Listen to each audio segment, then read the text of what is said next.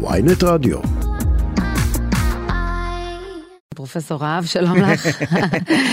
מנהלת היחידה למחלות זיהומיות בית החולים אה, שיבא תל השומר, שבת אלינו אחרי שהצגתי אותך. שלום לך. שלום, שלום.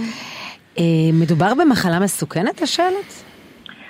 תראי, שאלת אה, בפגים ובתינוקות קטנים יכולה להיות מחלה מאוד מסוכנת עם תמותה בהחלט גבוהה. אה, בגילאים יותר מאוחרים המחלה סתם מציקה, בדרך כלל לא גורמת לתמותה, אבל בתינוקות קטנים, פגים, מחלה מאוד מסוכנת. אז איך נוצר מצב כשבאמת מרבית האוכלוסייה מתחסנת, שיש אה, כמה מאות מקרים בשנה של שאלת? תראי, יש, יש בעייתיות. דבר ראשון, לפני מספר שנים באמת התחלנו לחסן נשים בהיריון לקראת הלידה בטרמסטר השלישי. למה? שיהיה להם מספיק נוגדנים שיעברו לתינוק. כאילו מחסנים את האימא בשביל התינוק. ולא כולם, אה, לא כולם מקבלות את החיסון הזה. לא כולן אה, פונות, לא כולן, אה, למרות שכמובן כל הרופאים ממליצים על זה. אז זה דבר נורא חשוב, זה דבר ראשון. Mm-hmm. דבר שני, החיסון לשעלת הוא חיסון שלא מחזיק להרבה זמן. אה, הוא לא, הוא חיסון בעייתי מבחינת היעילות שלו. ולכן אנחנו באמת מחסנים כל הריון. אה, אפילו אם אישה לפני שנתיים הייתה בהריון, כן, אנחנו שוב חוזרים לחיסון, כי החיסון לא מספיק יעיל. אז זו הסיבה שבאמת אנחנו מוצאים מספר מקרים של אה, שאלת. כן. אה, אבל אני חושבת שזה באמת... בחודשים אה, האחרונים 183 מקרים, מתוכם אה, אה, 164 בירושלים, כלומר אה, הרוב המוחלט, אה, וזה קורה בקהילות אה, סגורות, חסידיות כאלה, נכון? בעיקר. נכון, זה נכון. תראה, אנחנו, כל המחלות האלה, גם אם זה חצבת, גם שני המקרים של פוליו שהיו לנו השנה, שזה שיתוק ילדים, שזה נורא. וכן, זה באוכלוסיות האלה, אה, שזה נורא עצוב, כי זה באמת, זה אוכלוסיות צפופות. כן.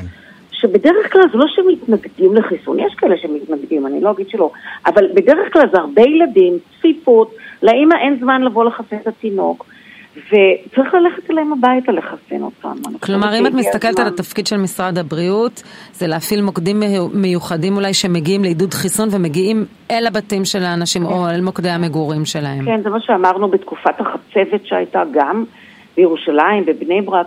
בהחלט, אני, אני חושבת כן. שחייבים לשנות את, את הגישה הזאת, צריך להיזהר, ללכת אליהם הביתה. צריך להיזהר לא ליצור אפקט הפוך אה, באוכלוסיות כאלה, אם את מכניסה אה, קבוצה של אה, מחסנים למאה שערים, את יכולה ליצור אצל אנשים תחושה שלא יודע מה, המדינה רודפת אותם אה, אל תוך בתיהם וליצור אפקט אנחנו היינו שמחים שהיו מביאים אלינו את החיסונים, לא? בעיקרון. אתה היית שמח שהיו עושים את זה סמוך לביתך. אבל אני, אני גם לא מבין למה כן. מישהו צריך למות חס וחלילה ממחלה שהאנושות פיתחה עליה חיסון כבר לפני 60 שנה. כן, אני מסכימה. אה, לגבי השעלת, אה, אה, אנחנו מדברים על מוקדים, אבל בכל זאת, מהם התסמינים כדי שאם מישהו, לא כל תינוק שמשתעל חולה בשעלת כמובן, אם מישהו לא, תוהה. השיעול זה שיעול מאוד מיוחד, שיעול של התקפים של שיעול, שממש קשה להפסיק את ההתקף הזה עם הקאה בסוף ההתקף, קוצר נשימה, אבל באמת הדבר האופייני זה ההתקפים של שיעול מאוד אופייני. מי ששומע את השיעול הזה יודע שזה שאלה. אז גם לזה כנראה אין מודעות, משום שההורים אה, נחשפו בכל זאת לשיעול הזה, ולא מעט ילדים משתעלים ככה ולא מודעים לזה, חושבים שזה שיעול אולי אה, ויראלי או משהו מהסוג הזה. אפילו דלקת, כן, אבל אנחנו, ודאי לא כן, שאלת. נכון. אבל בתינוקות קטנים זה קוצר נשימה קשה. ו... כן. וזה יכול להגיע לאי ספיקה ריאתית.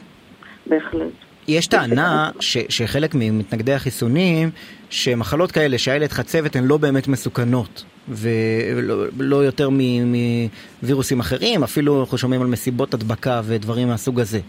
אה, את יכולה להפריך את הטענה הזאת בתור אה, כן, מנהלת היחידה למחלות זיהומיות? כן, בהחלט. שוב, אה, במקרה של שאלת, הסיכון לתינוקות קטנים שרק נולדו פגים הוא כל כך גבוה. הוא כל כך גבוה ומסוכן, שזה ממש אה, בשום פנים ואופן. עכשיו חצבת, אנחנו, הנה, לפני uh, כמה שנים הייתה לנו אישה צעירה שנפטרה בריאה, שנפטרה מחצבת. בהחלט יש מקרי תמותה, באנשים מבוגרים יכולה להיות מחלה קשה ביותר, וגם בילדים. אז חובה להתחסן. פרופסור גליה רהב, מנהלת היחידה למחלות זיהומיות, בית החולים שיבא תל השומר, תודה רבה על השיחה.